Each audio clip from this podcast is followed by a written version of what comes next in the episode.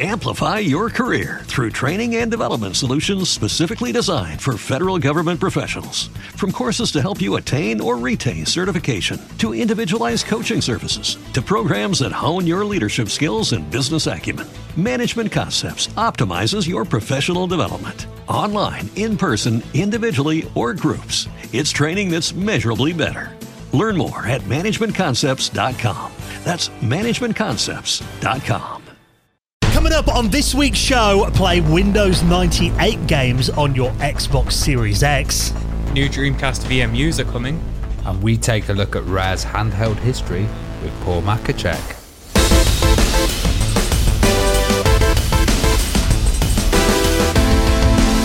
And the Retro Hour podcast is brought to you each and every week with our amazing friends at Bitmap Books. Now, one of their books I think you should check out A Gremlin in the Works, celebrating one of Britain's best software companies from back in the day and featuring interviews with legends like Tony Crowther, Shaun Southern, Ben Daglish, and lots more as well. You can check that out on the rest of their retro gaming collection at bitmapbooks.com. Hello and welcome to the Retro Hour podcast, episode number 335, your weekly dose of retro gaming and technology news with me, Dan Wood. Me, Ravi Abbott. And me, Joe Fox. And a very warm welcome to this week's show, where each and every Friday we take you back in time to the good old days of video games, reminiscing about those days we used to rent games for our Sega Mega Drive from Blockbuster maybe getting on your BMX on a Saturday, down to your local shop to get tapes for your Commodore 64, maybe those endless summers in the seaside arcades. See, if I think of summer as a kid, just arcades was such a big part of it back then. I was outside playing, Dan. yeah. I know what you mean. But I was sat in, I was sat in a dark room. I was, you know, playing playing Super Nintendo and Mega Drive. I'm with you, Dan. I'm with you. Well, that's the thing because at the moment we're going through a heat wave here in the UK, and apparently this weekend it could get up to like 40 degrees in parts of the country. And um, I've pretty much been locked inside all day today in my air conditioned studio. Uh, I went out for a little bit to do something we'll talk about in just a moment. But I was reminded of a joke that the um, the late comedian Bill Hicks said. The reason that he didn't like going to the beach is because he goes to the beach and everyone there has got bronze skin and white teeth.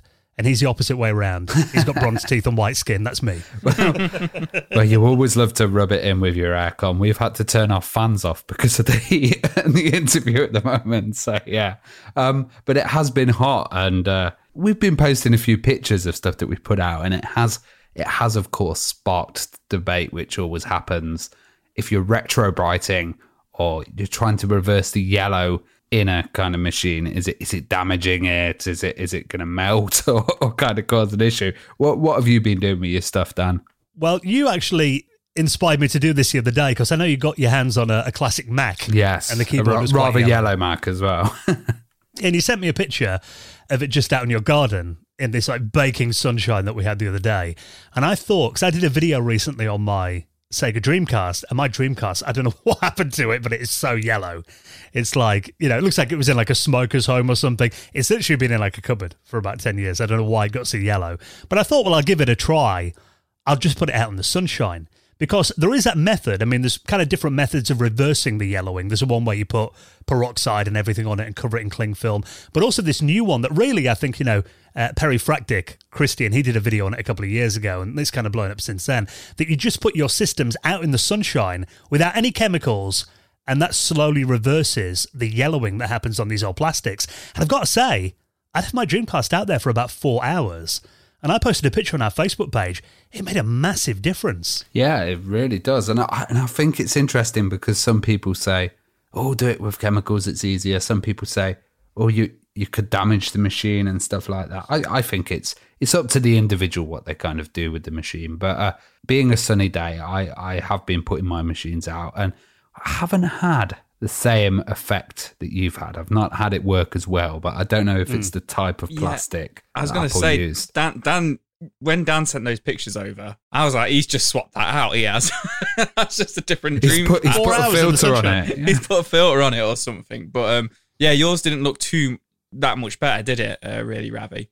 No, no. I, I've not risked it myself, but it was interesting looking at all the comments and. Uh, even one of the comments was just like, "Oh, so you're telling me I've spent years and years and years of keeping my games in the dark to stop them from yellowing. We now put them outside to make them yellow." yeah, apparently, apparently the cause is also the cure. Yeah, so it was.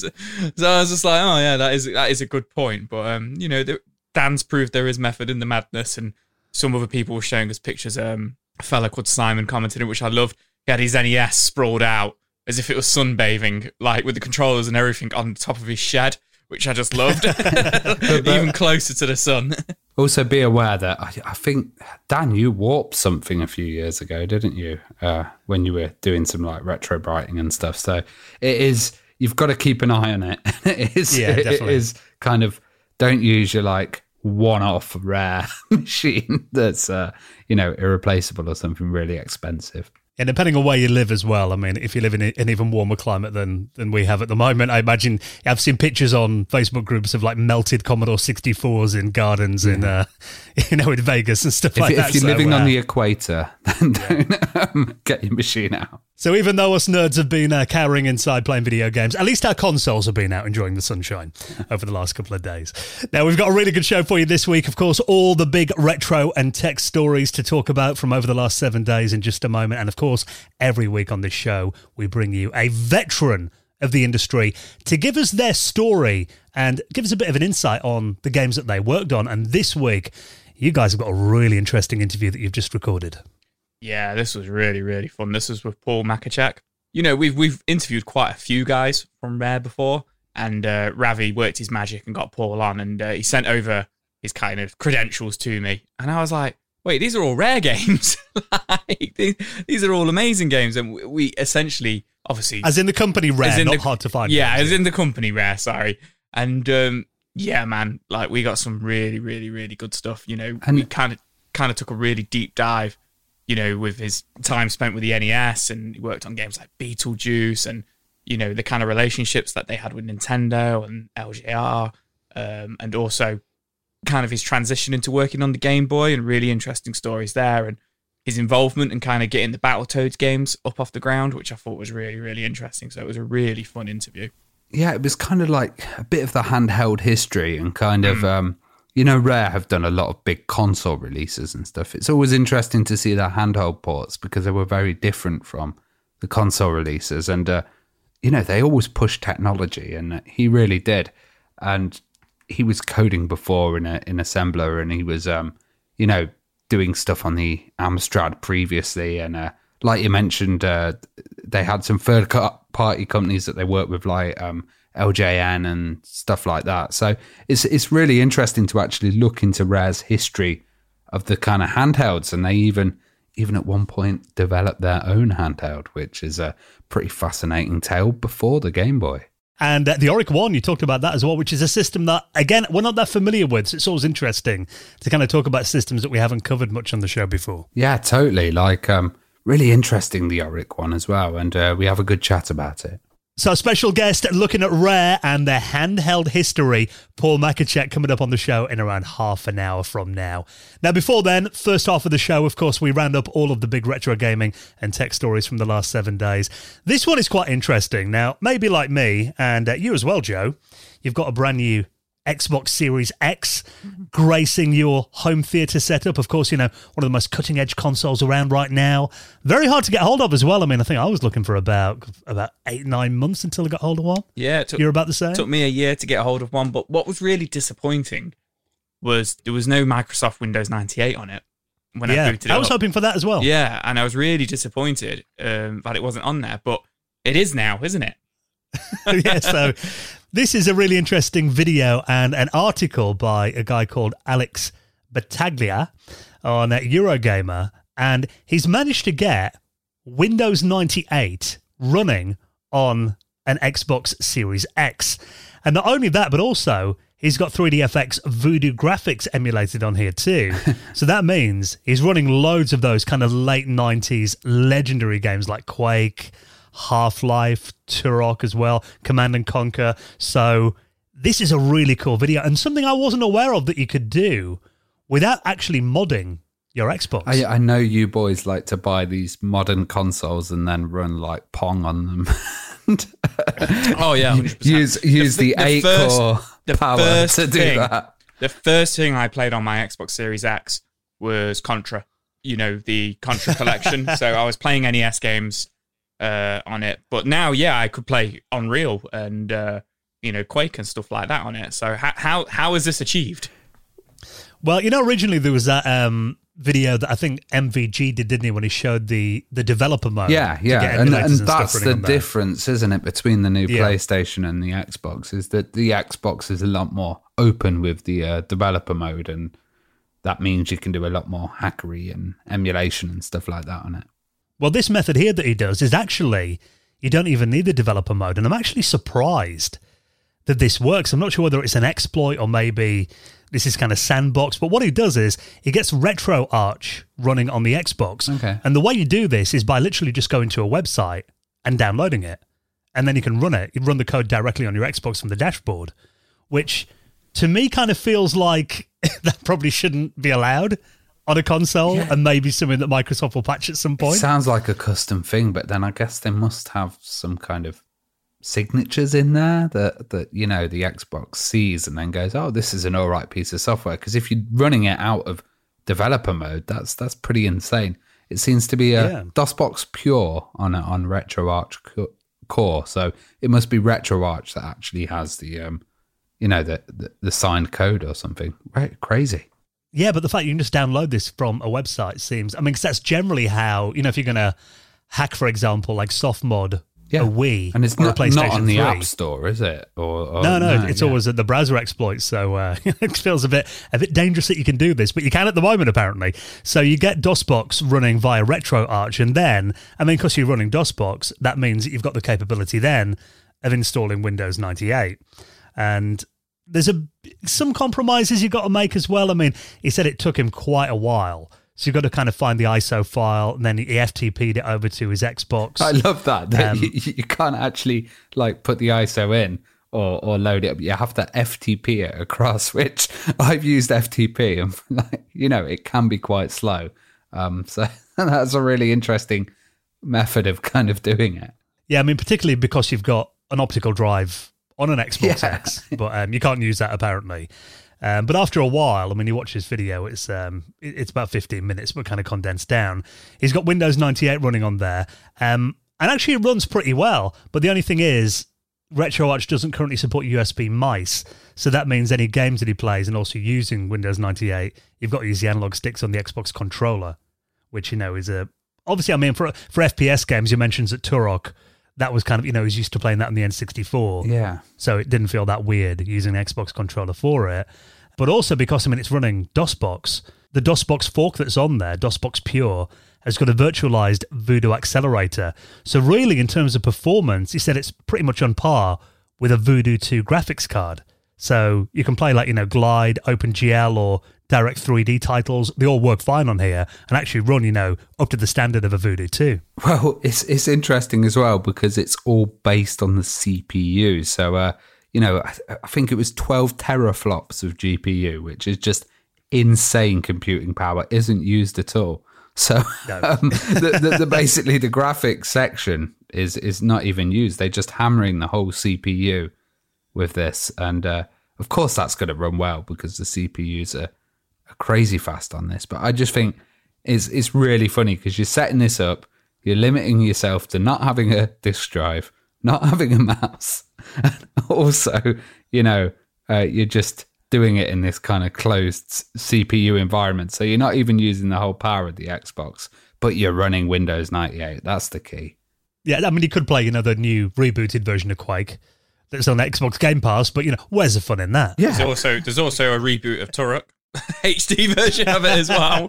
like I think all these games that he's running have all got you know modern versions of them, but like you say, where's the fun in that? I think it, one of the comments here on Eurogamer says, "Has science gone too far?" See stuff like this. It's just because you know there's no logical reason why you'd ever want to do it. You do it because you can. You know, it's, it's always interesting to see stuff like that, and you know something that you think probably shouldn't be possible on a modern console with you know how locked down they generally are. So if you want to check out that video guide, I've got a feeling maybe Microsoft are going to kind of patch. Yeah, you know, I didn't want an Xbox Series X until I saw this, and now this is the killer app for me. I'm going to go out and get one. You're going to pay five hundred pounds for a Windows. Yeah, and then the next, and the next day, Microsoft patch it. So if you want to check out that video and the article, I'll put that in our show notes at theretrohour.com. Now, of course, we love the Dreamcast. I think you know everyone in the retro community. We always rave about how incredible the Dreamcast was, even though it wasn't the biggest commercial success in the world over the last 20 years. The retro community definitely taken it under our wing and, you know, showed the Dreamcast a lot of love. And it's incredible how many not only games are still released on the Dreamcast, but also hardware as well. And I love this. A replacement is coming that really soups up one of the Dreamcast's most innovative features. We're getting a new VMU called the VM2. This this is like the VMU that I've always wanted. Uh, what do you think of it, Joe? I think it looks really cool. Obviously, well, I say obviously to kind of describe it. The main kind of thing of it straight away is it, it looks more modern, but we've got the nice kind of illuminated screen on there. We've got a nice backlit LCD screen, which I think just brings it into the 21st century straight away. It just modernizes it so much, but it's coming from Dream Mods, who have been doing quite a bit for the Dreamcast over the last couple of years. They've actually done a wireless Bluetooth Dreamcast controller before called the Dreamcast. Oh yeah, I remember that. Um, which they yeah, did in nice. 2016. So this looks really, really high end, and you know they've actually been working on this for quite a while, and you can go on their website and kind of see the development of it over the last kind of couple of months. So I, I remember the VMU. It was like a, it promised a lot, but it didn't really kind of fully deliver on what I thought it would be when I was a kid. I thought it would be like you could put it in and then you could take it out and play your games separately. Uh, this actually looks like it's got internal storage for mini games, um, which is 50 plus mini games as well that you can have on there. Yeah, so and so it acts as a memory unit as well. So, so, there was a couple of mini games on the VMU. You know, there was the Chao Garden game from uh, was it Sonic Adventure one or two? I can't remember which one it was on, but where it was essentially like a Tamagotchi, but for your chows from the game. I'm not too sure how many more games were on there, but yeah, like you say, there's going to be 50 to 60 mini games on this, um, as well as a higher resolution screen, micro SD slot, so it gives you obviously a much bigger capacity. Obviously, it's the memory card kind of part for it. It's got PC connectivity on there, and also like external charging, so it's not necessarily going to charge off the controller. And a um, longer battery as well, which is long, pretty yeah, useful. Yeah. yeah much longer. Yeah, battery. that's to me is a main thing about this because every time I turn my Dreamcast on, if I haven't used it for even a couple of weeks, beep. Yeah. every time you turn that, that bloody noise. Um, we don't have any sort of like concrete kind of information of when this is going to come out. The guys over at um, Dream Mods have said, you know, they probably will do a crowdfunding for it. Um, mm. Potentially looking at around hundred dollars for it, hundred pounds, hundred dollars. Um, so a little bit on the expensive side. I mean, how much do they cost now? VMUs? I, I saw one in CEX for like twenty quid today. Well, they're saying here on this article on their Dreamcast Junkyard that um, it, when you adjust for inflation today, the original VMU would have cost you seventy five dollars in twenty twenty two money. Oh, okay. And, and you know, I never really when I played, I never really paid attention to the VMU. I had it in, and then I'd look down, I'd be like, "Oh, there's a virtual tennis logo on there." Or, yeah, or, you know, most games only did that, on. didn't they? Yeah, yeah, even yeah, most games only put like the, the game's the logo, logo or there, some of the Resident yeah. Evil games put how much ammo you had left or how much health you had. But you just get so used to just going into your inventory and looking on the screen, like on your actual. Mm.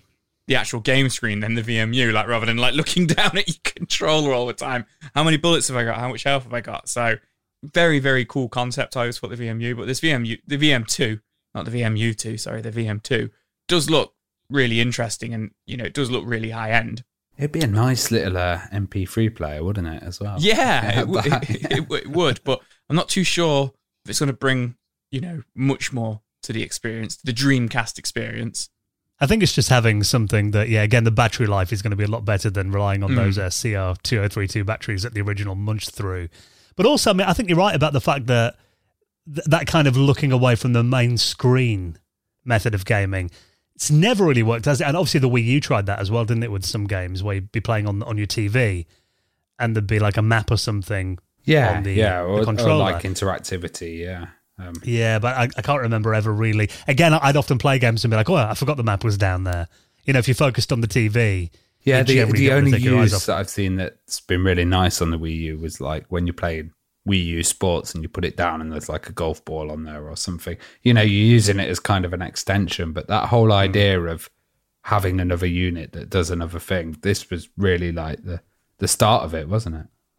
Yeah, so um, very cool to see new hardware coming out for the Dreamcast in over 20 years since it left the shelves. So we'll keep an eye on that and hopefully um, we'll be able to get those before the end of the you, year. You know, one that thing that they've mentioned is uh, memory management. So you can connect it to a PC and uh, mm. share like backups and restores and stuff. I wonder if there's going to be sites with like people's saves on it, you know, full saves of games or saves in certain spots and stuff. There already is. Yeah, yeah and there's I, quite a few I Dreamcast community sites. People kind of like will be able to restore it and manage them and add them in and stuff, which is pretty cool.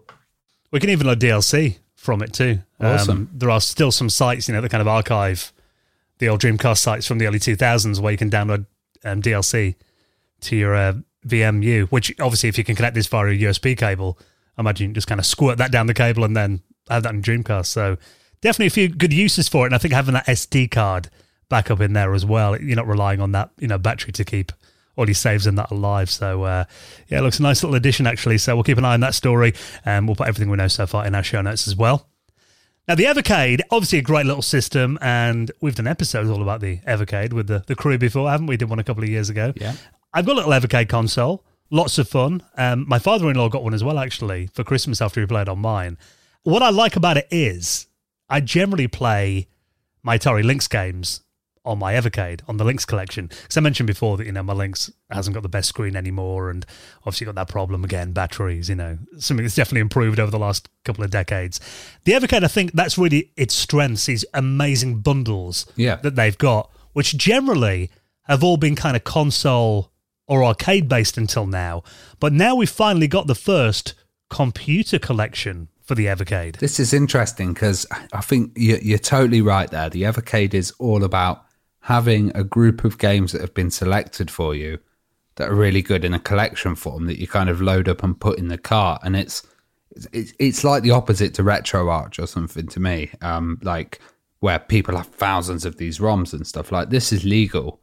It's a, a, you've got a legal copy of the game.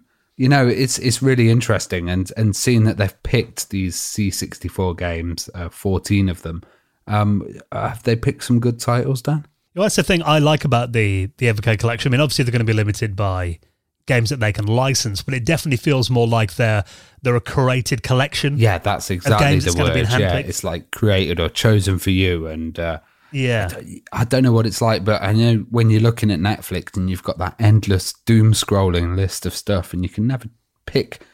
You know, you can never pick a title. You're just scrolling forever, and I think having this small selection's uh, really valuable actually, and it's a total different way of gaming, and I, I quite like it. Yeah, so this is um, the C64 Collection Volume 1, so that would suggest there is more on the way for the Evercade that um, bundles together 14 Commodore 64 classics. There are some really popular games in here as well, but um, some of them are not quite the obvious ones as well, which I quite like. You know, there, there are certain Commodore 64 games, like, you know, International Karate, you know, we've played them all a million times before. There are a few, you know, slightly more obscure ones and some very well known ones on here as well. Um, I was quite pleased to see that Impossible Mission was on there. Another visitor. Stay a while. Stay forever. I thought, I thought you farted, Dan. I was like, what's going on? that was the Commodore 64 SID chip doing speech synthesis. That blew my mind when I heard that as a kid. Yeah, man. Um, so possible missions on there. You got summer games and winter games. You got Jumpman on there as well. Um, obviously, summer games and winter games kind of like you know collections where you compete against each other, a bit like California games, that kind of thing. Uh, you got the Movie Monster game, Lee, uh, where you take on the role of uh, martial arts master Lee. I wonder who he's based on. uh, you got a game called Marauder as well, Storm Lord, Battle Valley, Alley Cat, which is a game I'd forgotten about actually. Streets Sports Baseball that I've never played before. So I mean, again, it's not kind of the the obvious Commodore 64 games that you've probably played like you know 100 times before. It does feel more like a you know a list that's kind of been selected, and especially having these kind of sports games in there as well. That kind of feels like um, on brand for the summer. Yeah, you know, it kind of reminds me of going around friends' houses and playing California games. Like kind of some thing. of these are multiplayer as well. So like, um, yeah. uh, the Verse console, you know what? Yeah, the VS. Yeah, VS. Yeah, you'll be able to play like with your friends on these, which is pretty awesome. And so, some are single player as well, but it's good to have that option in there. Yes, I just think it's really cool the fact that they're, they're doing all these different collections for the Evercade as well. It's like it's not limited to a certain subset of gaming or a certain console or style. It kind of seems to be you know, the variety. Yeah, like games that you can get like they even had some of the modern remakes on a disc, like Mega Cat Studios and stuff like Yeah. that. So you know, having these old school ones in the arcades, it, it's really good, and I'm sure they'll do a great job of uh, actually having them running because, from what I've heard, stuff runs really well. Yeah, so it is on their website right now. Um, looks like you can buy it now. Uh, the other way to buy links on there. The good thing about Evercade games as well, you can often get them in like Game and places like that. You know, on the high street, which is quite cool. So it looks like it is available at the moment. So if you want to get hold of that, the uh, Evercade Commodore 64 Collection Volume One looks like it's available now. Now, I think last week when I mentioned that, you know, we hadn't had any new patrons for a couple of weeks, it's quite nice to see a couple of people because we appreciate right now, you know, the whole world has gone a bit crazy, hasn't it? And, you know, the cost of living crisis is on. We understand that a lot of people haven't got a lot of disposable income right now. But obviously, we do have a Patreon that we run for this show, um, really just to help us keep the lights on and make sure that we can keep bringing the show out each and every week. So we always hugely appreciate any support that we get. Uh, been a bit dry on Patreon over the last couple of weeks, but we have got a few new ones this week. So we'll give them a mention in uh, the Hall of Fame in just a moment. But of course, if you do want to back us on Patreon, you do get lots of perks as well. And I'm sure everyone's heard these by now, but we do have some special little perks exclusively for our patron. And the thing is, we're always looking at them too. So, you know, if there's anything you kind of think you'd like to see from us, or any suggestions, or maybe something you think we could do on Patreon that would, uh, you know, maybe make you want to join the community, we're always open to ideas as well. We want to make it a really good experience for everyone, don't we? Totally, and uh, we're not going to do a calendar, but um, we will we will make it awesome. like uh, there's a huge backlog as well now, actually, of uh, well, I'd say back catalogue of um, episodes that we've done for the retro hour after hours, and uh, you know you could probably sit there and how many episodes are there now, Joe? 25 episodes of our Patrons Only podcast. Oh, you can sit there for a whole day, Oh wow, you could. listen to the retro hour after hours. So You- that's you know- a you know, of you joke extra about that. I've met people before who've, uh, you know, truck drivers who go like cross Europe and listen to our show for like, you know, two or three days straight in their oh, trucks. wow, that's crazy. You could either watch a series of twenty four or listen to the after hours, the after hours, all twenty five There you go. episodes. And then we also awesome. have a um, retro hour meetups, which are absolutely awesome. Everybody meeting up and chatting about all the systems, and it's a bit of an education that is. And we also have an ad-free episode. So if if you do back us, there's uh, so many benefits. Yeah, and also we give you extra patrons only content on uh, each week's show as well. You know, instead of adverts, you actually get you know 10, 15 minutes extra stories each week too. So if you'd like to back us on Patreon, you get those perks. But obviously, the main reason that you're doing it is just to make sure that we can keep bringing you this podcast each and every week. We've done it six and a half years now. Um, we couldn't do it, you know. By paying for it ourselves. So we really appreciate any support that we get. And of course, for backing us on Patreon, you will get a mention in the most prestigious high score table in the world of retro gaming, and that is Hall of Fame. the Retro Hour Hall of Fame. And a big thank you to our latest supporters. Thanks so much to Pete Barfield, Rob Claridge, Paul Dobek. Who all backed us on Patreon over the last week. We massively appreciate your support. And if you'd like to join them and join our community, all the details to join us on Patreon are on our website at theretrohour.com. And if we get new patrons, you get to your Ravi Singh as well. Maybe that's why we Missed can get for you a couple of weeks. Yeah. I've not. So our special guest, Paul Machacek, coming up, getting some uh, inside stories from Rare in just a moment. But this is quite cool. Now, this seems to be a console that I've always been curious about, but actually I seem to be reading quite a bit about over the last couple of months. And this is the 3DO M2. Now, of course, we had the the 3DO console from the 3DO company. We've done episodes all about that before, you know, where Trip Hawkins on talking about it and RJ Mical. If you want to check those episodes out, you know, we did those a couple of years ago. I've always been interested in the 3DO because it was a system that when I was a kid, I mean, I remember that coming out. What was it like? Six hundred dollars, I think that got six, released. seven hundred dollars, something like that. In like what ninety three? Yes. So way out of the price of most average gamers. Um, didn't get to play one until much later. I got my 3DO probably in around 2009.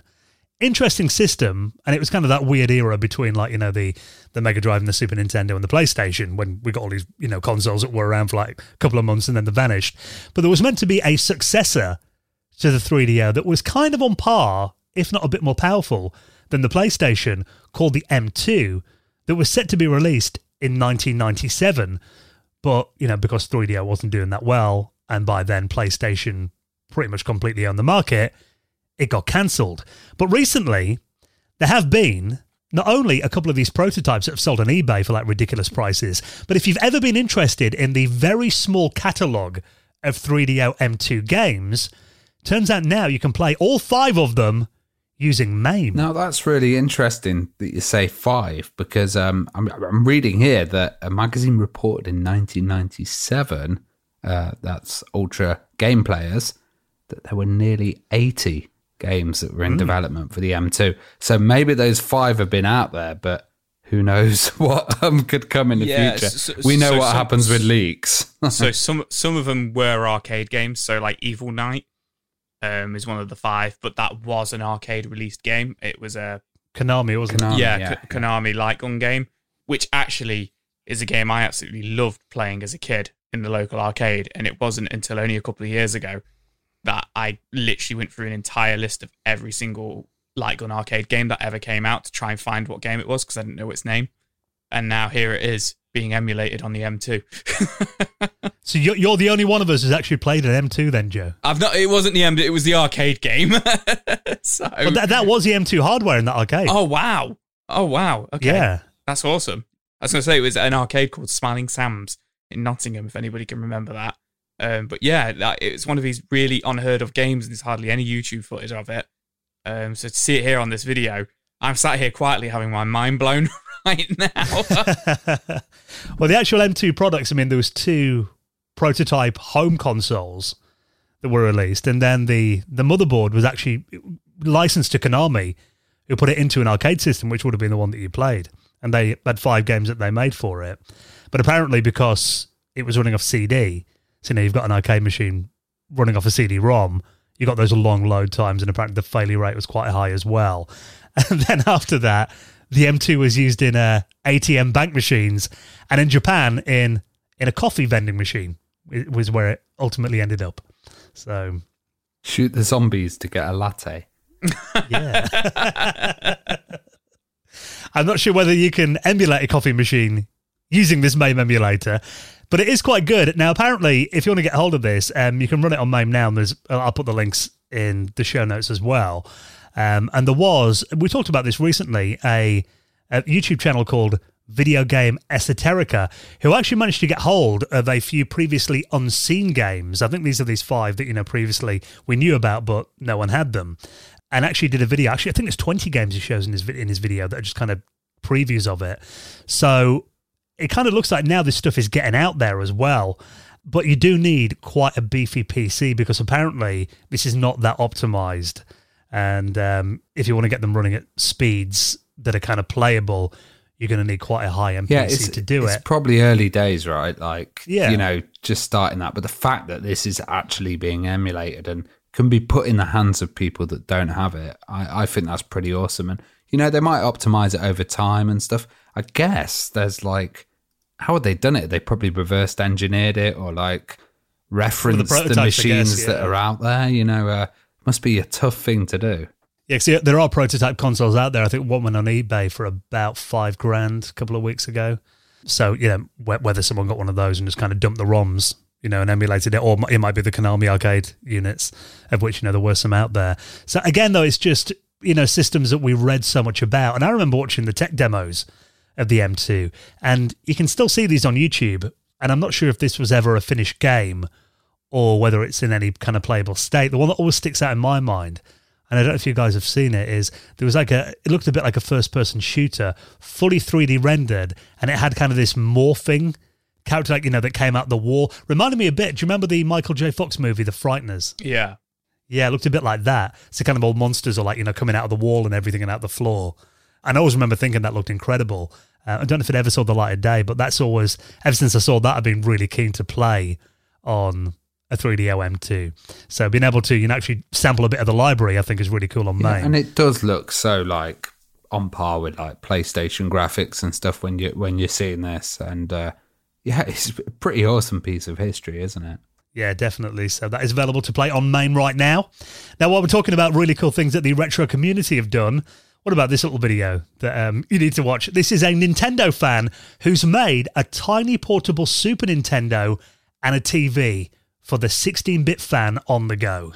Yeah, so this is called the SF1 Mini, and it's the uh, Super Famicom.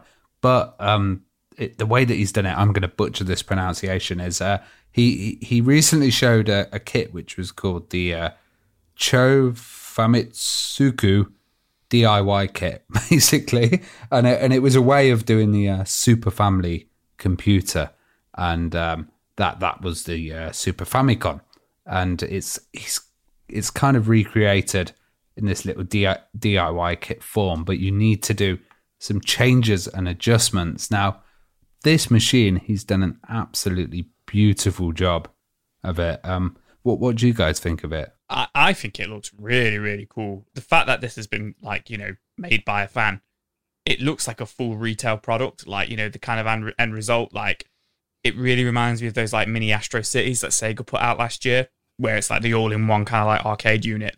This would just be like the next step in mini console development, you know, where it comes with a mini CRT as well. Obviously, it isn't a CRT, but the style of it, I think it looks really, really cool. The way he's got it running, you know, got all the innards and everything in there, I think is really cool. And then I just think it looks really, really awesome with the cartridge in the top. you know, no, I just, I, am sure. Think, didn't, didn't you remember there were like these TVs back in the days, CRTs that did have consoles built yeah, into, like, the, like a kind of crossover. I remember. There's a GameCube one, wasn't there's there? the Sharp. Oh, what's it called? The, the Mega Mega PC or something. Um, no, that was the people PC screaming, crossover. screaming at me right now, but there was the. the it, I don't think it came out in the UK, but in Japan and America, the Sharp something, and it was a TV which had an NES built into it. Yeah, yeah, and, and this really dro- reminds me of that. and that. it had the drop down panel at the bottom, and like the controllers pulled out very similar to the Vectrex, and you know they had the cartridge slot there and stuff like that.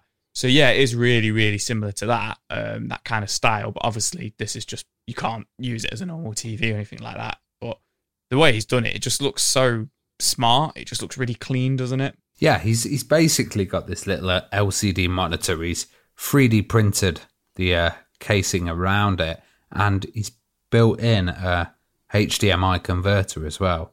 Um, I, I, can't say his name because it's in Japanese, um, so it's it's quite hard to actually say. But um, yeah, it looks fantastic with this video, and the fact that you know this DIY kit can be converted into this, and I guess he could probably release all the files publicly as a kind of 3D printing thing so people can do it themselves. You know, it does look really compact and awesome. Yeah, I love the fact as well that he's got stereo sound in there. I mean, it looks like imagine a small five to six inch CRT, but obviously it's a flat screen in there, an LCD with a couple of controller ports underneath it. You put the cartridge in the top of it, and you know he's got a picture here, the thumbnail on YouTube of the Super Nintendo controller next to it, which is about half the height of the, the screen, isn't it? So mm. it really is a portable. I mean, the entire thing probably looks about the size of a GameCube. Yeah. Yeah, yeah, yeah. Yeah, with a screen in the front. So really, it means you can have a portable Super Nintendo. And it's got some kind of, you know, nice mod cons on there as well. Uses a USB C for power. Yeah, which means you so, can probably use a little, little battery pack uh, yeah. and add it on, and then it is, you know, truly portable. You just pr- crank that out on the train or on the plane. yeah, totally. I really want one now. the looks you would get. So uh, if you want to check out that video, you know, it just constantly amazes me the genius people that we have in the retro community and the ingenuity that they come up with. You know, and, these, and these you know if you, incredible. you do kind of pull that out, you're going to have to blow in the cart really loud. So everyone looks around and thinks, what's he doing? And then put it in. Yeah, so very, very cool. We'll link up that video and everything else we talked about, all the stories. You don't have to Google around for them. You'll find them all in your podcast app or in our show notes at theretrohour.com. Right, then next, we're going to get some inside stories from Rare with our special guest, Paul Machacek, next on the Retro Hour podcast. Amplify your career through training and development solutions specifically designed for federal government professionals. From courses to help you attain or retain certification, to individualized coaching services, to programs that hone your leadership skills and business acumen, Management Concepts optimizes your professional development. Online, in person, individually, or groups, it's training that's measurably better. Learn more at managementconcepts.com. That's managementconcepts.com. Temple University is ranked among the top 50 public universities in the U.S. Through hands on learning opportunities and world class faculty, Temple students are prepared to soar in their careers. Schedule a campus tour today at admissions.temple.edu/slash visit. You're listening to the Retro Hour podcast, and we're here with Paul Machacek from Rare. How are you doing, Paul? I'm doing great. Thank you very much for inviting me. Awesome. It's great to have you on. And uh, it's kind of like going back, what was your first video game experience? I was getting into computers in the very early 80s. The oldest game that I can think I played was probably something like Scramble and Defender on a BBC Micro. But I had access to research machines 380Z and I think the 480Z uh, prior to that, and I was programming them kind of before I'd actually played a game, oh, wow. which is probably weird. And I, I was like 12. I'm that's, that's interesting. That's interesting because it's usually the other way around. You find somebody plays a game and then they think, oh, how can I make this myself? So how, how, how did that come about? Was it just, you know, through sheer interest of just the amazement of a computer, or was it a friend who got you into it or something? I'll be honest with you. I was very lucky. I, I went to a very good school, and it was well resourced. And right back in the early '80s, uh, most schools kind of didn't have computers, and we had a whole computer room. And we had two masters at the school. One was a maths master, and the other was a physics master. They'd both been co-opted into teaching computing um, computer programming. The thing was, um, they had been co opted not because they had been trained to teach computer programming, but because they had computers at home and had an interest. And they were the only people in the school who knew anything about computers. So the school had a computer room which was largely populated with these research machines uh, devices, which really didn't play video games. Uh, hence why I was uh, learning to code before I saw a game, really. And there was a small group of probably about 10, 15 people in the class. And there was myself and one other lad that were just complete geeks. And we'd taught ourselves assembly language when we were like 12 or 13 years old. And our teacher didn't want to ask us any questions. He'd rather ask all the people that weren't going to correct him when he when he gave us false information.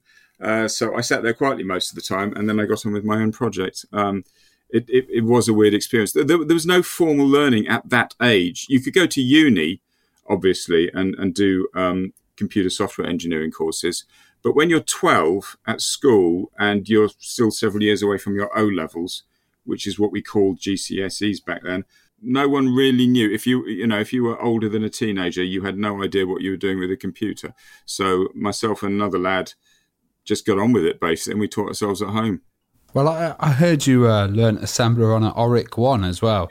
Um, yeah. What did you think of that system, and how did you get a hold of it? Because it was kind of like a, a Spectrum alternative, wasn't it? Yeah. By um, Tangerine Computers. I know. I know. Uh, uh, look, it was completely a practical thing at the time. I desperately wanted a computer at home because I was stifled by the, the short, like hour long windows I could get it in the computer room at school. And my housemaster, who was a bit of a Luddite, kept trying to ban me from the computer room because I spent too much time in there rather than doing sensible things like learning about Henry VIII, which would have been hugely useful in my future career, I thought. So I ignored him and uh, and I saved up my pennies. Uh, it was literally pocket money, and I got to a point when I can afford an, uh, afford a computer. And the Oric had just come out, and I do appreciate the Spectrum was probably in hindsight the better bet, but the Oric had uh, what looked like a better keyboard. I just couldn't imagine myself. I'd played on a Spectrum by that point, and I couldn't imagine myself trying to write a game in assembly language on those rubber keys. I have now just alienated a whole bunch of people my age.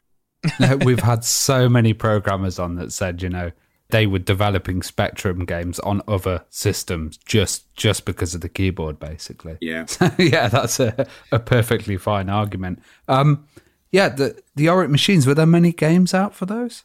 Um, there were a few. I mean, it wasn't massively lived. I mean, the original Oric one lasted a little while. I think Tangerine were having a lot of, you know, business troubles, financial troubles. They brought out the Atmos, which looked much better. It looked more professional. Mean, it's all relative, but if you go back then, it actually looked like it had a proper keyboard on it. It was, uh, in many ways, I think it was effectively the same thing inside.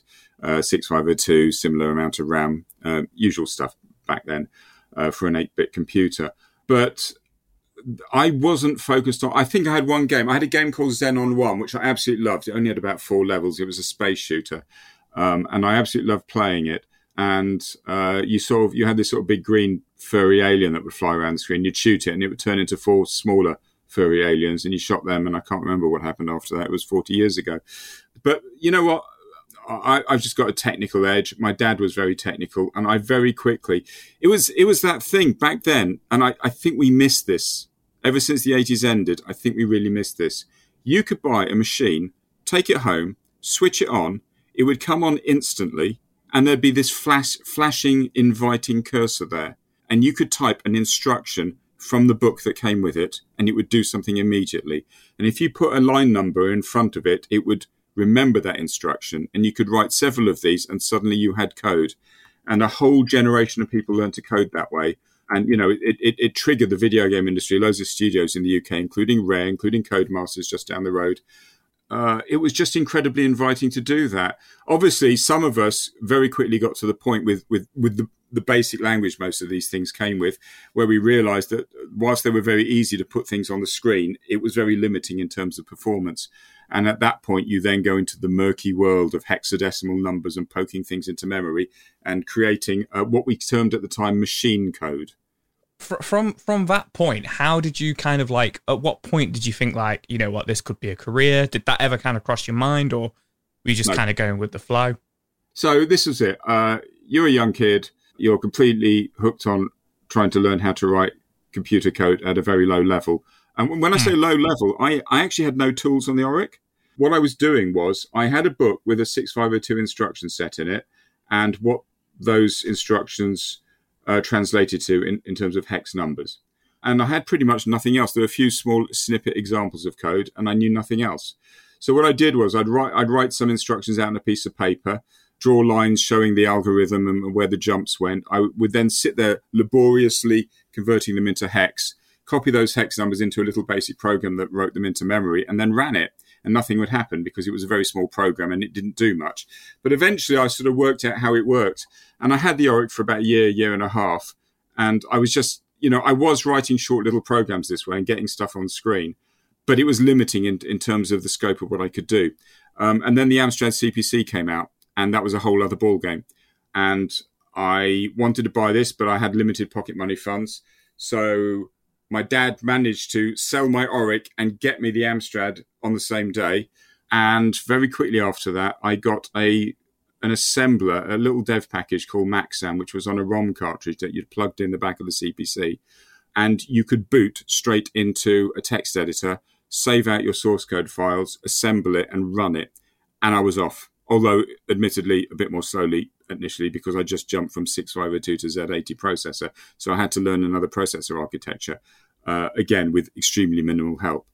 But I was off at that point, and it was amazing. I, I, just loved creating stuff, and so the focus was on writing software. And I, you know, I, I did more and more, and the projects I was doing were getting bigger and bigger and bigger. And then eventually, I just went, well, what am I actually going to do with this skill? And I thought, well, I, you know, I, I have played some games. Oh, I'll, I'll, write a small game. So I wrote a game, um, hmm. and then you know, you, you're a young teen and you've written a game. You know, what do you do? Well, you don't tell your parents what you do is you start contacting people in London and near Reading and a bunch of other people. And when I say contacting, we didn't exactly have the internet in the early mid 80s.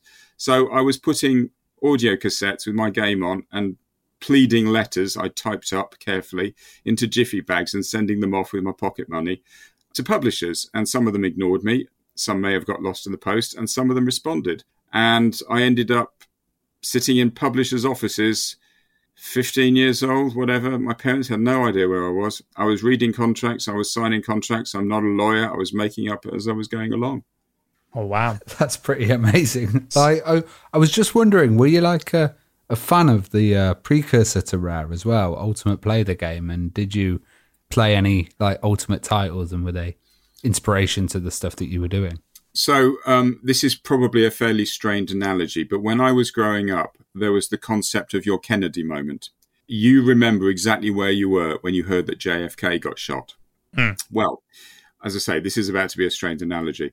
I remember walking into my sixth form study, uh, which I shared with a friend, Uh, I might have been in the lowest sixth form at the time, so about 17.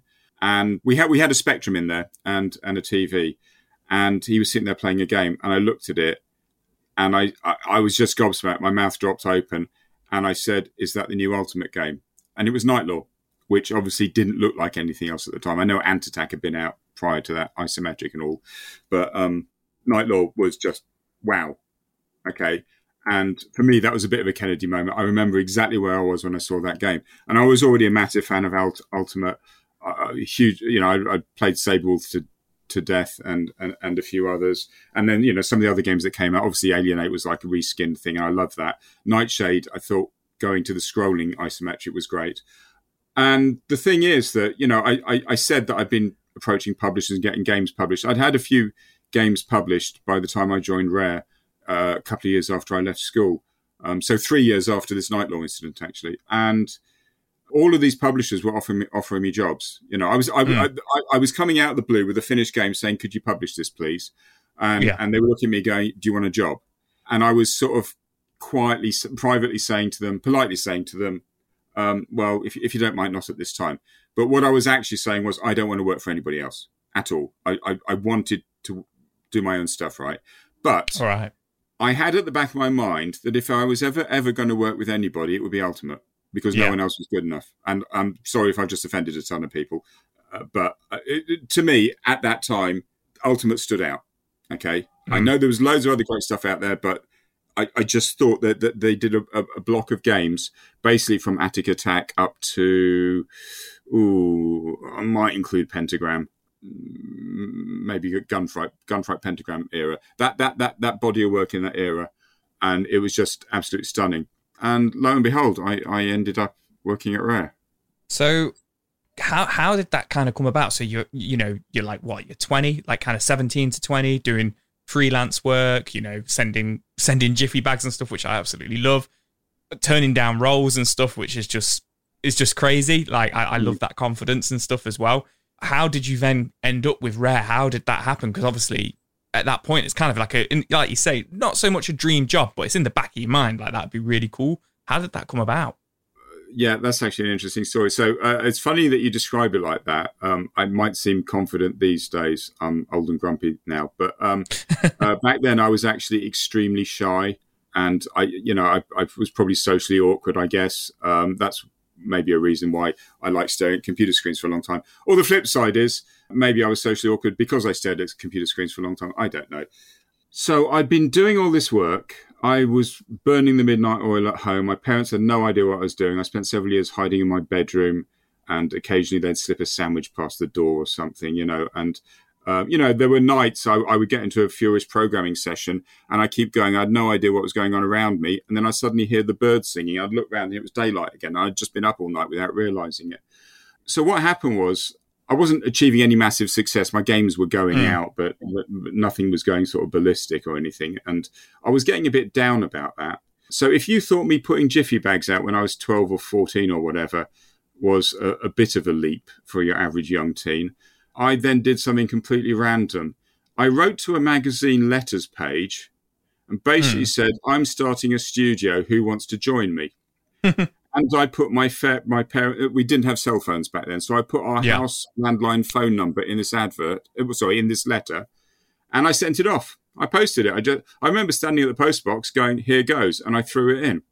And then my parents started getting a lot of weird and random phone calls from a bunch of very bizarre people and they were really dodgy phone calls. And uh, I hadn't been getting a lot of phone calls up until that point. My mum kept coming up to me and said, There's somebody on the phone for you, and he sounds a bit odd. Um, and I go down and quickly weeded out, and most of them were, I'm trying not to say the word crazy. I'm sure they were lovely human beings. Anyway, eccentrics. eccentrics, yeah. Eccentrics. Yeah. Let's go with eccentrics, yes.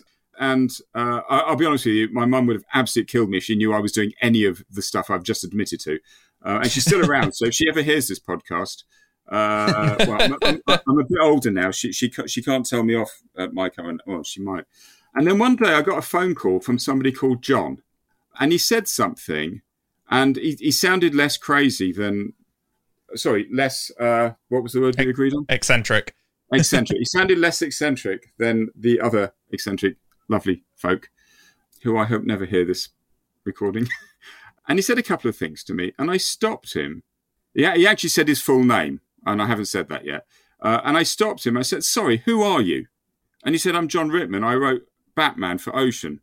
And I went, "This is the bit where I'm trying not to swear. So think of a word mm. I might say after O." Mm-hmm. Blimey.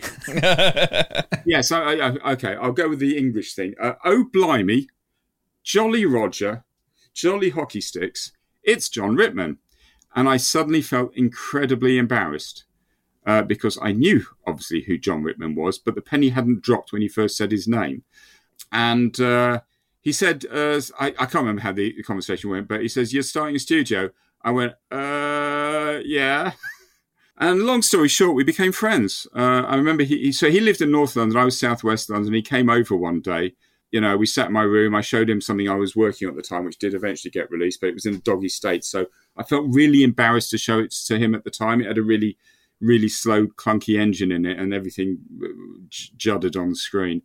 Um, but we had a chat and everything, and he didn't hate me, uh, and we we we became friends and then you know I started visiting him in London, and he introduced me to um, to Bernie Drummond, who did all the art for their games. Um, I have to say at this point, um, very sadly, obviously, I'd like to mention that Bernie did actually pass away a few months ago. Yeah, incredibly, incredibly talented guy, and I really, really enjoyed working with him. And you know, we only worked on one project together, and you know that was that was in 1987, so going back a bit. But what ended up happening was I really, really wanted to write an isometric game because I was just Knight Lore was my thing. And all my previous games, I'd done everything on. I, I designed them. I wrote the software. I had no artist, no other help. So I did all the audio. I did all the art myself. And suddenly I was introduced to an artist and eventually uh, Guy Stevens, who did Jon's audio as well, all, all of his music. Um, and he got to a point where I just said, "Look, I want to write an isometric game." And Jon said, "Look, I haven't got enough work for these these two chaps. Why don't they help you?" So we did a deal, and um, I ended up writing a game called Superhero, which took about a year, uh, which was a 3D isometric game. Um, where I sort of married up the, the puzzle static room isometric thing of Knight Lore, but when you came out of the rooms, there were scrolling corridors like Nightshade. I tried to do the two things and I was incredibly proud of it by the time I'd finished. It was just a major technological achievement for me. Plus, it looked and sounded awesome because of what Bernie and Guy did. I was gobsmacked every time Bernie sent me a disc through the post.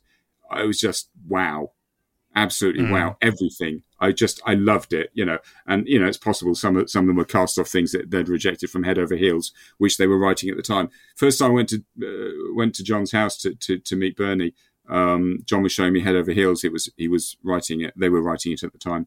We, I, was, I was wondering, like, um, you, created titles for the Spectrum and Amstrad CPC. When like the Game Boy came around, was it kind of easy to jump into the Game Boy world? And when you first started with Rare, mm. what was there a kind of established connection with the Game Boy already, or, or had it had it not come out by then? There was no such thing as the Game Boy when I joined Rare okay, long story short, I took Superhero to Codemasters, had a meeting with the Darling Brothers, they published it.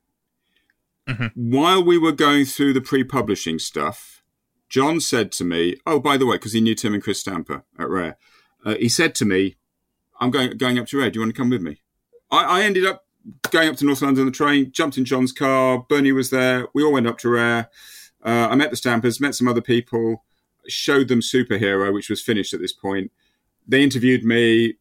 I think Jon put in a good word for me. They gave me a job. That was July 1988 when I started. Okay. Yeah. Um, and at when I first started, um, they had an arcade board called the Raz board, which was basically which was a Z80 based system. So I came straight off writing on Spectrums and Amstrad CPCs, all Z80. Went straight onto the Raz board, no problem at all. Just settling down with the new dev tools, blah blah blah. Right we only did some prototypical work and mucking about on that. Uh, and then very quickly, I, I, got given a game on the Nintendo NES. Uh, so I had to jump back to 6502 and I had to quickly relearn that again. I hadn't done it in about five years, okay?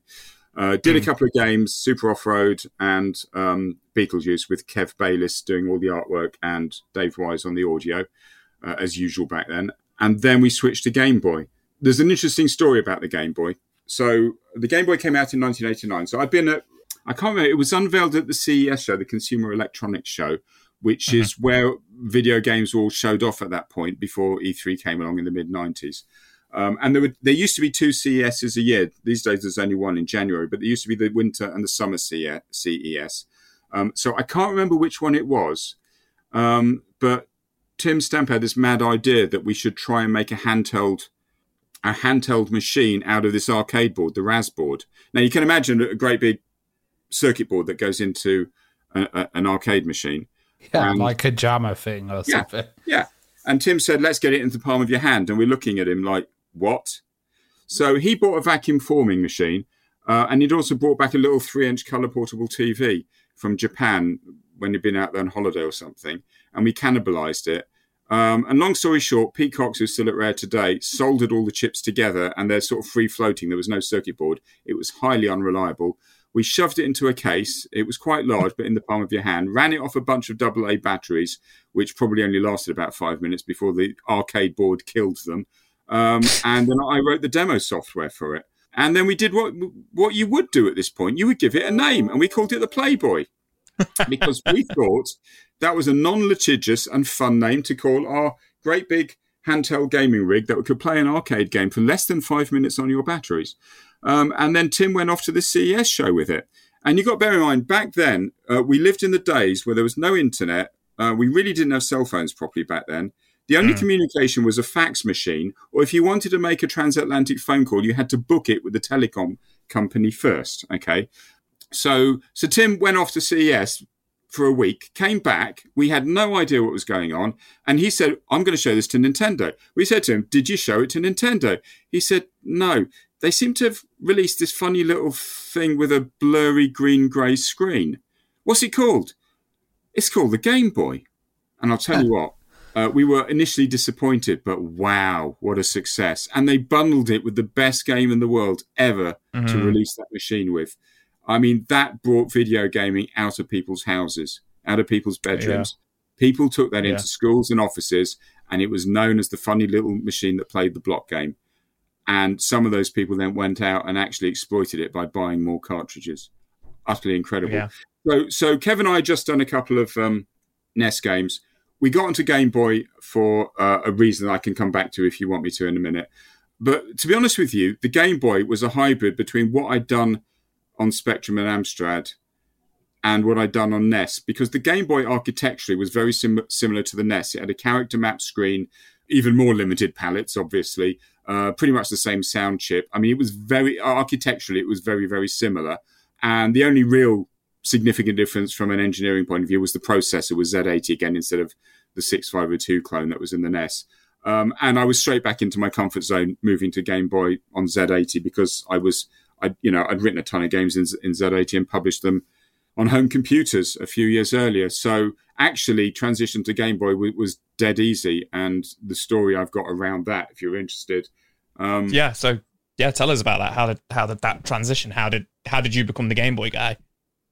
Okay, so I have to be careful here because I might upset somebody. Uh, well, two people uh, basically. Um, so the vast majority of stuff that was happening at Rare back in the late '80s and early 90s was done by people actually in, in, the Twycross studio. However, there were one or two people outside Rare that were also sort of doing things for Rare, and some of those were released and some were not. And while Kev and I were working on Super Off Road and then Beetlejuice on the NES, there was a, a wrestling game that was happening out of house. And we'd heard on the grapevine it, it wasn't going spectacularly well. And we just finished Beetlejuice, and and you know this project was about nine months in, is my recollection. Uh, and basically, Tim came to Kevin and I and said, "Look, uh, do you know what's going on with that game?" And we said no. And he said, "Look, would you pick it up?"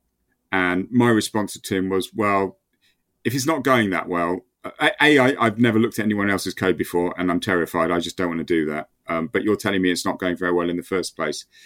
Would it not just be easier if you wanted us to take this game in house just to start again. And mm. he agreed. And then I asked the fateful question. I said, What is the deadline? And Tim said, Saturday. I didn't need to ask which Saturday. And this was like a Monday, I think we were having the conversation. And before I got a chance to say, Are you sure? He said, Look, if you can do it in three months, we think we can stall the, the publisher, which was Acclaim. We think we can stall Acclaim that long. Bearing in mind, this thing, as far as Acclaim was was concerned, had already been in production for like nine months at this point. Um, and you're and suddenly no restarting it five days before, yeah. yeah, pretty much, yeah, as you do. And uh, Tim agreed. So Kevin and I burnt the midnight oil, and we immediately jumped onto this system that we'd never seen architecturally before. I picked up a Game Boy manual and started staring at it, trying to work out what it did. And simply because of the sheer familiarity between the uh, the similarity of hardware architecture between the Game Boy and the NES and um, my Z80 experience, I just dived straight into it and we wrote a game. Um, the only thing I did not write was we, we had the st- on the NES we had what was known as the tune routine. It was it was the music driver which Chris Stamper had originally written, and all of the NES games used the same driver. Okay, mm-hmm. and somebody and I don't remember who it was. It might have been Chris Stamper. It might have been Chris Sutherland. I just don't remember who it was. Somebody did a Z80 version of it and gave it to me. Um, and it was the only code in that game I didn't write. Everything else I coded. Kev did all the artwork. Dave did all, all the audio in it. And we wrote WWF stu- Superstars in three months and one week uh, exactly. I'll be honest with you, we worked extremely long hours to do that. Uh, we banged it out and it sold 400,000 copies. We were not hated at that point. Amazing. And that, that had a two player link option as well, didn't it? Which was uh, yeah, quite was, cool for a wrestling title. Yeah, that was fun because that, that was a bit of technical challenge. I'd never had to. You got to bear in mind that the, the, we're talking about extremely low level systems in those days. We, you didn't have anything where there was an operating system and an API that you, you could boot into and use. There was nothing. You know, mm. what you do is there is there is uh, an address in memory where the processor starts running instructions as soon as you switch it on, and the very first instruction at that address is whatever you the the um, the programmer, we saw we didn't call ourselves software engineers. The computer programmer at Rare, you would put, or anybody else, you would put uh, instructions into memory, and that's what would run. There was nothing else there. So when it came to doing the serial comms, you pretty much had to hard code it yourself. Um, there was incredibly low level support uh, from the hardware for sending bytes between two machines, and it got a bit more complicated when they brought out the four way adapter as well.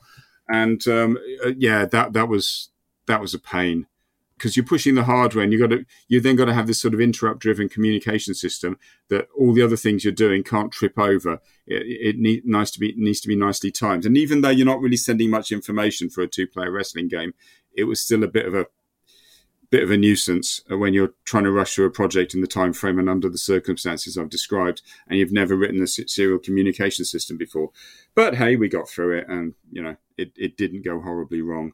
Sounds very um don't know how to describe it, kind of gu- guerrilla style, like just kind of having to do it yourself with no kind of real development kits and stuff like that. Like, was there much of a rela- relationship between Nintendo and Rare at this point, or were you guys just like you say, just ripping stuff apart and you know figuring it out for yourself? The, the famous story was that Tim and Chris approached Nintendo originally um, when Rare was first set up in '85. Uh, I, I, sorry, Rare was set up in '85. I don't remember exactly when they approached them and said, mm. "Can we develop for you?" And at that time, no Western studio. Nintendo didn't work with anybody outside Japan, is my understanding. Mm. And they basically looked at Tim and Chris. They had no idea about the success of Ultimate back in, in the UK because Nintendo didn't have a footprint here. So uh, they basically said, no, go away. Uh, or, or, or, a very polite Japanese version of that. Um, so Chris took a NES apart and looked at it, and he was able to reverse engineer it. He worked out it was a 6502 chip. He could work out what the other chips were around it, and he quickly worked out what it was and then he wrote a game. Uh, and he took this finished game back to Nintendo and said, "Here you go. This is what we did without an instruction manual yeah. or support from you." And they were so impressed. Rare became the, the very first Western studio that Nintendo would work with. Okay, so Rare had already released a, a, a, a number of games on the NES by the time I joined in '88, in the summer of '88, and we continued to do so. I was employee number 17 at Rare and out of the previous 16 people, seven of them were computer programmers. So by the time I joined and I got a game, that meant each programmer had one game. So 17 hmm. employees, eight computer programmers, that means eight games were in production, and they were all for the NES. And most of them were for other people's IP. We, we, we weren't doing a lot of original stuff back then. There was a lot of hmm. bread and butter games. Just write a game quick, get it out there, bring some money in, rinse and repeat. I was going to say like LJN. What what were they like? Uh, what was their attitude and relationship with Rare like? Because I remember a lot of the LJN titles had really good, like David Wise music put over the top of it and stuff. Yeah, LJN's not there anymore, are they? Who am I going to upset? No. Uh, we were not fans. Uh, it's the- you. You work with people. They're, they're they're your publisher. Look, thirty plus years have gone past. Uh, the dust has settled, I guess. There are some publishers that we have worked with that were just a complete ball ache. You know, I, I, I would come in. I'll, I'll, give you an example. And I, this this was an LJN one, but I can say this of some other publishers without naming them right now. You know, we, we were everybody. We were UK based, right? So everybody we worked with was either Nintendo in Japan, Nintendo in America, or publishers, Acclaim, LJN in, in America, right? None of the phone calls that we ever had between Rare and anybody we were working with were in our time zone and we'd get a lot of communica- communications that would come in on fax overnight.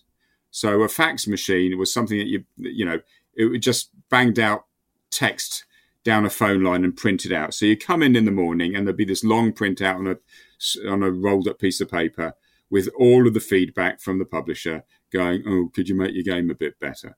Uh, and I remember mm. coming in one more, and we get a bit jaded about it at this point because it was a lot of nonsense. I remember coming in one morning and I forget. It was one of the NES games I wrote with Kev. I, in fact, it must have been Beetlejuice because that was published by LJN.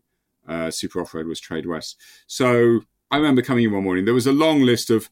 I, I'm doing quote marks. I'm doing air quote marks in front of you right now. uh, improvements. Mm. Uh, and it was from some middle manager. I still remember his name. I'm not going to tell you who it is. I, I do not like this guy to this day. And in amongst them, this was typical. He said, Could you change the background color of the title page from red to blue or from blue to red? Because it will make the game better. And I read this out loud to a couple of people. I think Kev might have been there. I don't know. I read it to Tim. Oh, he'd already read it. And we just looking at each other going, What a load of, oh, blimey. this is where I would swear profusely. What a load of complete, utter, blah, blah, blah, blah, blah, blah, blah. Rubbish, go away. And we knew what was going on. What was happening was this person was simply going back up his management chain saying, Hey, the game was rubbish, but I've made it better. Thanks. We just could not wait to get away from doing other people's mm. IP and working with those publishers in that way. I'll be completely honest with you. And, you know, Battletoads was the first, you know, there have been some other individual games, things like uh, Snake Rattle and Roll. I know there, there, were odd games which were just completely rare created. And, you know, write a game internally, we can self fund it won't take too long. Take it to a publisher when it's finished. But Battletoads was the first time that, that a, a, franchise, a real tangible thing that Rare would own, to get us away from this business model, mm. uh, was created. And uh, we just wanted to get away from that. It was just a lot of nonsense. You know, we yeah. wrote a lot of games, and just dealing with some of these people was a bit of a a bit of a pain. The really contentious one for me was actually at the end of Super Off Road uh, sorry, I'm, if I'm rambling, I don't know how much time no, you, you, folks have got. Um, at the end of Super Off Road on the NES, it was the first full game I'd written for Rare. I finished it. Jon Ritman was there. We opened a bottle of champagne. But I remember we got feedback from Tradewest, particularly from the developer, saying they'd seen the game and they didn't like it.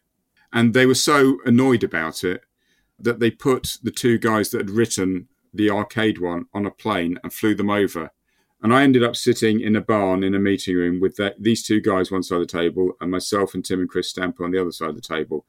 And we had a real contentious meeting for about two hours. Mm. We were getting nowhere. Basically, they didn't understand why it looked as bad as it did in their opinion, or it sounded as bad as it did in their opinion, or or everything else. Right? They just hated it, mm. and we we just couldn't get anywhere with them. And then the penny dropped, and I just turned to Tim and Chris, and I just went, hang on a sec. And I started asking these two guys questions about the arcade board mm. uh, that they'd written the game on, because they had written on, on, an arcade board, which, as you can imagine, was way more powerful than an NES. Uh, and I just sat there and quietly listened. And I asked them about the hardware, the, the screen architecture, and the audio, and, and how much RAM it had, and all this sort of stuff, and you know the processor. And at the end of it, I basically said to them, what you just described is architecturally very similar to the NES. It's just that all the numbers on the NES are smaller. I've got less processing power. I've got less RAM. I've got far fewer characters on screen. I've got far fewer palettes. I've got far fewer this. I've got far fewer that. And I, I made this little speech for about three or four minutes about why the NES, brilliant machine, but why it simply wasn't anywhere near as powerful as an arcade board. And they were quietly sitting there looking at me. And I stopped and and one of them just said to me, Did you write that on that machine? Anyway, afterwards, uh, we went away happy and jolly. Tim shook my hand, um, and they were extremely happy to go back to Tradewest and say that the NES, NES game was absolutely fantastic and they loved it suddenly. Um, but, you know, when I pointed out that the entire character bank on a NES only filled a quarter of the screen if you used the characters once, and so we had to repeat the characters, otherwise you're going to get three quarters of the screen full of black space. I don't know. It's it's you just and I work with some incredibly talented people. Everybody was pushing the hardware as much as we could, and then mm. you know we we had this sort of feedback from people that were critiquing what we were doing, either badly or not understanding what we were doing, and it's like really we're having to deal with these people. I didn't say Muppets there. I said people. so essentially, you just had to explain to them the architectural differences between an arcade board and an NES for them to really understand it.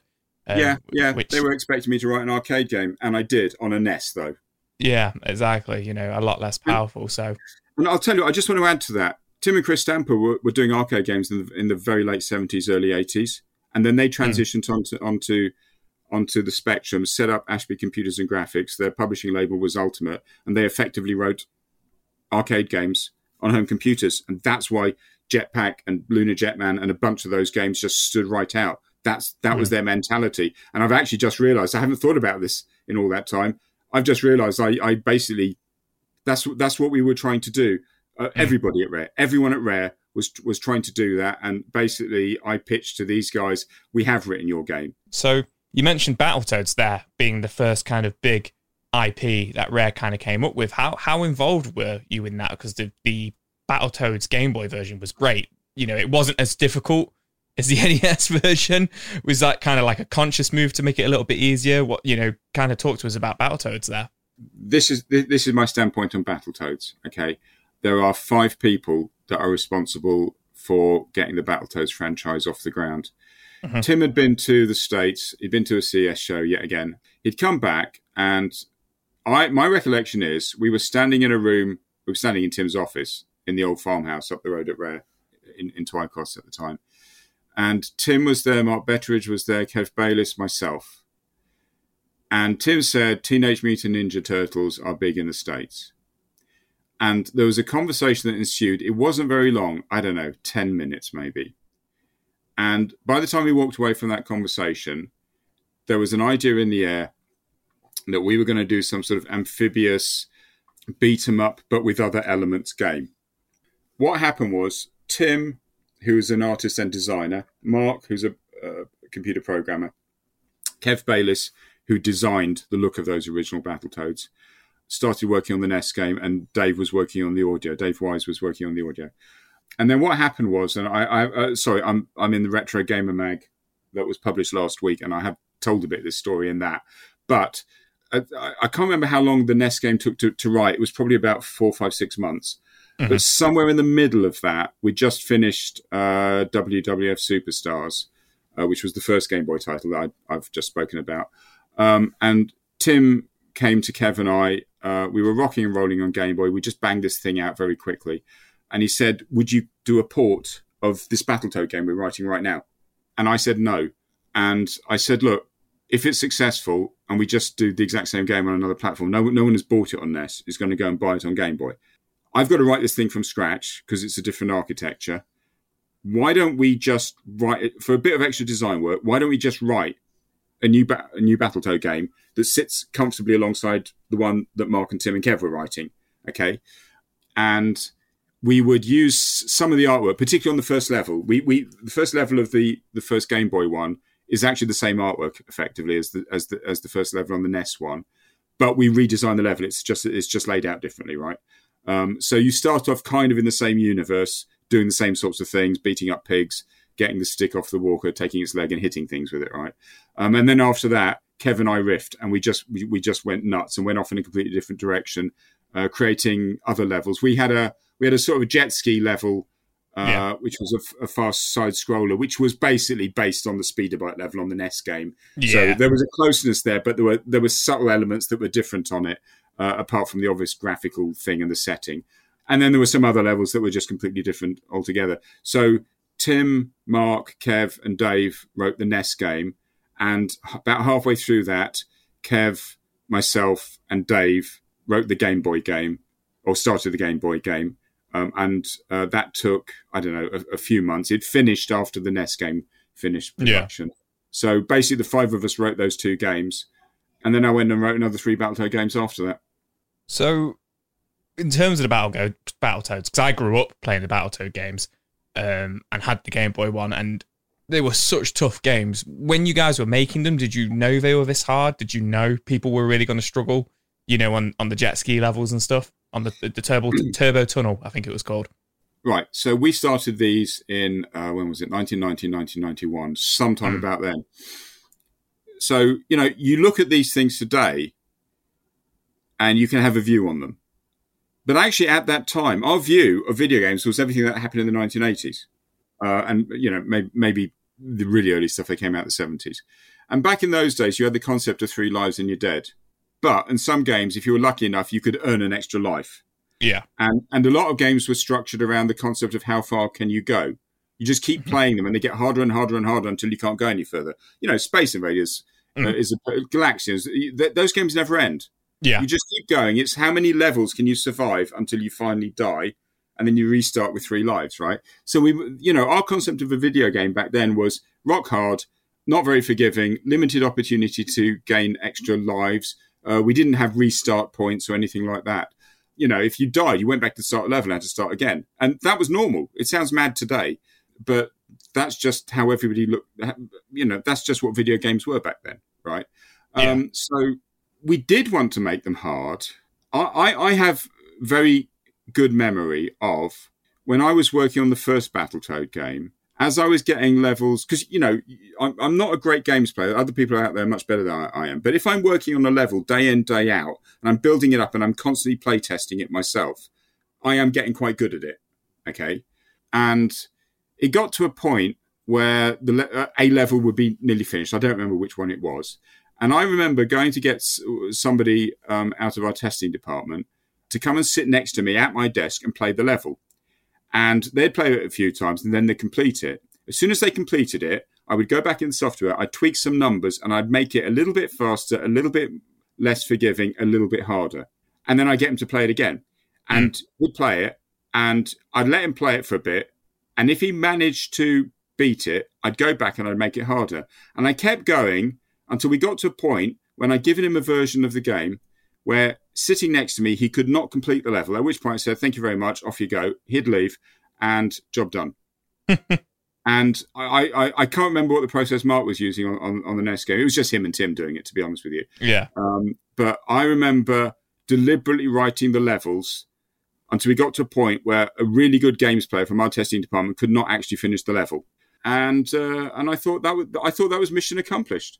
Mm. Well, sorry about the accessibility issues. In hindsight, we're big on accessibility these days. We're doing a lot on Sea of Thieves. Back then, weren't thinking about it so much. It was how do we really annoy players and make these things as difficult as possible. You know, and I'll, t- I'll tell you what. Um, about uh, some years ago, maybe ten years ago now, I remember this. This for me is a real badge of honor. I can't remember the guy's name, but the, the chap that started Group Groupon, uh, he was the CEO of, of a company called Groupon, mm. and he retired, stood down, left the company, and he put out um, an email to. I think he, he, he went out public rather than just to all the all the staff there, and it was you know it was fairly short and sweet email. It basically said, "Look, I started this company. I've I've loved working here. I've loved everything we've accomplished. Thank you, team." And then at one point he said, "You know." Building a company like this is every bit as hard as the speeder bike level on Battletoads. I thought, yeah, right, 20 years later, and that's his childhood reference, and he's used it. I thought, fantastic. That's brilliant, that is. Also, you know, I don't know if you've heard of him, but the Angry Video Game Nerd, he literally, one of the biggest kind of internet celebrities for retro gaming, mm. essentially became famous because of the speeder bike levels and how angry he was getting at them as well and now he's one of the biggest YouTubers out there, which I love as well. I, I, don't think there's a real need to get angry at it. I, I, hope he, I hope he was not disparaging of its creators. No, no, no. It, it was all for fun and stuff like that. But um, you mentioned you went on to obviously, you know, make the sequels, work on the sequels to uh, the Battletoads games as well. One, yeah. one burning question I want to ask is Battletoads and Double Dragon. How did that come about? How involved with that were you? Uh, well, I wrote I wrote Battletoads Double Dragon on the Game Boy. Um, Brilliant. So, uh, so that was uh, the one I did on Game Boy was actually a port of the one that we did on. I get was that on NES? I can't remember. It was on NES and Super Nintendo and Mega Right, Drive. okay. It was on. It was on. Yeah, Oh, we did it on Mega Drive. I don't think that was handled in house. Somebody out of house must have done that one. yeah. Uh, okay, I do have a vague recollection that something was done on Mega Drive, and we were asking internally a while back, uh, did Rare do a Sega game? And I had a vague recollection we did something, but I couldn't remember how or why or when. Um, okay, well, look, I, I've already said that we try to get away from all the other people's IPs and everything. Um, but you know, Battletoads. Um, we we had an agent in America, Joel Hochberg, and he, he you know, uh, he was brilliant at what he did, and he he kept signing licenses to things, and uh, all the Battletoads games were published by Tradewest, and they had the license to Double Dragon. And basically, there was a meeting at some manager level. I don't know. Tim and Chris had a meeting. Joel had a meeting. Someone had a meeting, Mm. and and it was decided to put them in. I think they were just trying to boost the sales of Battletoad games. We kept on writing them. You know, it, this went on for a while. I think we were writing Yeah. them for about three years, really. And somebody just had the brainwave. Why don't we just put Battle? Uh, sorry, Double Dragon in Battletoads? I'll be honest with you, I detested the idea. I, I'm not a fan of beat 'em up games. Kev is a huge fan of beat 'em up games, so um, I, I, I hated the idea, but I Mm. did it. I thought it came off all right. Um, I don't know why somebody thought it was a good idea. It was pretty much let's slam two IPs together and see if we can do some marketing off the back of it. It was a bit like Alien versus Predator, just at a Yeah. lower scale kind of thing, you know. I, I do recall we, we never got any hassle. I was fearful at the time that we'd get some hassle off the IP owners of Double Dragon. They'd say, "Oh, you're mucking about with our characters," but I, I don't remember getting any negative feedback or anything that I had to go and do in particular. So, Mhm. uh, you know, I, I wrote it in a few months. Uh, Kev did the art, Dave did the audio. Hey, it's it's. Uh, I sound like a stuck record at this point. That's pretty much Rare was what Rare was like back then. Same people doing the same projects, lots of them quickly, uh, and uh, you know that was that.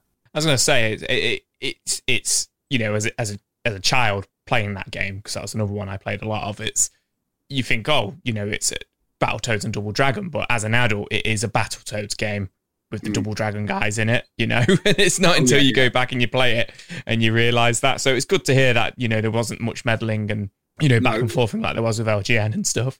No, it was definitely our game that That's we put the, the the Double Dragons characters into. It was simple as that. Brilliant. And um, just last thing on on uh, not on Double Dragon, sorry, just the last thing on Battletoads. What's the story behind the cancelled Battletoads Game Boy game? There was one that was 100% complete and it, it got cancelled. What's the story there? I can think of somebody at Rare who would rather I didn't say anything right now, and I will apologise to him later. Uh, look, we, we, we- we already spoke about this in the wake of Rare Replay. In fact, we put out a video on YouTube. James Thomas, I think, um, told a bit about the story. Uh, he started off with, you know, it's mad enough cancelling a level from a video game, but how about you know cancelling a whole video game? Um, long story short, we wrote Super Battletoads on the Game Boy. It's the fourth one. It was completely finished and then Tradewest pulled the plug on the franchise. The arcade one had just come out and just hadn't done very well uh, as far as they were concerned. And they just went, you know what, this franchise is three years old. The latest release didn't perform in the way that they wanted it to. They pulled the plug, and we had a finished game, and it never came out. Um, I'd actually moved on to Donkey Kong Land. Uh, we were, I don't know, a few weeks or a couple of months into Donkey Kong Land at that point and somebody came to me, might have been Tim, I can't remember who it was. Somebody came to me and said, "Look, Paul, it, it's cancelled." And Mhm. you know what? I spent a few months of my life. I it was I'd worked hard on it. Um, it was some amazing stuff in there because by that point we were massively heavily experimenting with the rendering tech, the the heavy levels of frame animation that we could get, which was leading into Donkey Kong Country. And so that that Battletoad game actually, instead of having hand drawn three frame walks, it had sixteen frame walks that were rendered on a giant SGI machine overnight. Um, and there was stuff in there that looks absolutely spectacular. Uh, by the way, same on the arcade one, we were using rendering tech on that one by Mhm. that point as well. Uh, and it's just that we'd got it to a stage that by the time DKC came out, everything in it was fully rendered. So yeah, I, I was annoyed. I was frustrated at the time. It was just you know, bugger. uh, was my attitude. But I was already into another game, and we were starting to build a team around that, which got up to about 15 people to write Donkey Kong Land, and I, I, I was just heads down on that. And um, it's a shame, but that's life.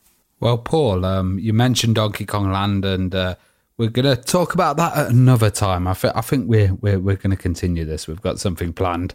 Donkey Kong Land, Banjo and Kazooie, of course, and uh, Donkey Kong Country Free. But time has absolutely flied having you on, and uh, there's some absolutely amazing stories. So thank you so much for coming on the Retro Hour.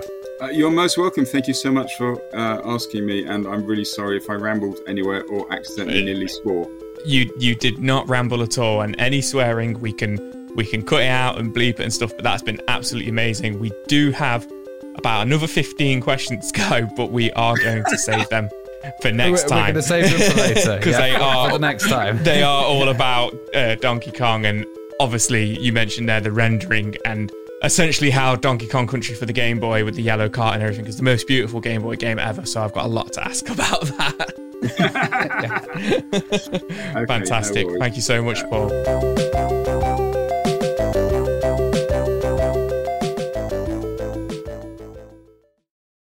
Amplify your career through training and development solutions specifically designed for federal government professionals. From courses to help you attain or retain certification, to individualized coaching services, to programs that hone your leadership skills and business acumen, Management Concepts optimizes your professional development. Online, in person, individually, or groups, it's training that's measurably better. Learn more at managementconcepts.com. That's managementconcepts.com. Only 4% of universities in the U.S. are R1 research institutions, and Temple University is one of them. This means 100% of students have the opportunity to participate in hands on learning and research with world class faculty. With over 600 academic programs across 17 schools and colleges, Philadelphia's largest public university provides students with a rich variety of opportunities and propels graduates to succeed in their careers. Temple University. Schedule a campus tour today at admissions.temple.edu/visit. With everything you have on your plate, earning your degree online seems impossible. But at Grand Canyon University, we specialize in helping you fit a master's degree in education into your busy day.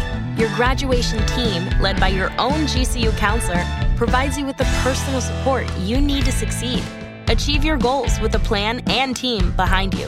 Find your purpose at Grand Canyon University. Visit gcu.edu. His karate lessons might not turn him into a black belt. Hi-ya! And even after band camp, he might not be the greatest musician. But with the 3% annual percentage yield you can earn on a PenFed premium online savings account, your goal of supporting his dreams. Thanks for everything, Mom and Dad. Will always be worth it. Apply today at PenFed.org slash savings. Federally insured by NCUA. $5 minimum to open account. To receive any advertised product, you must become a member of PenFed. PenFed's got great rates for everyone.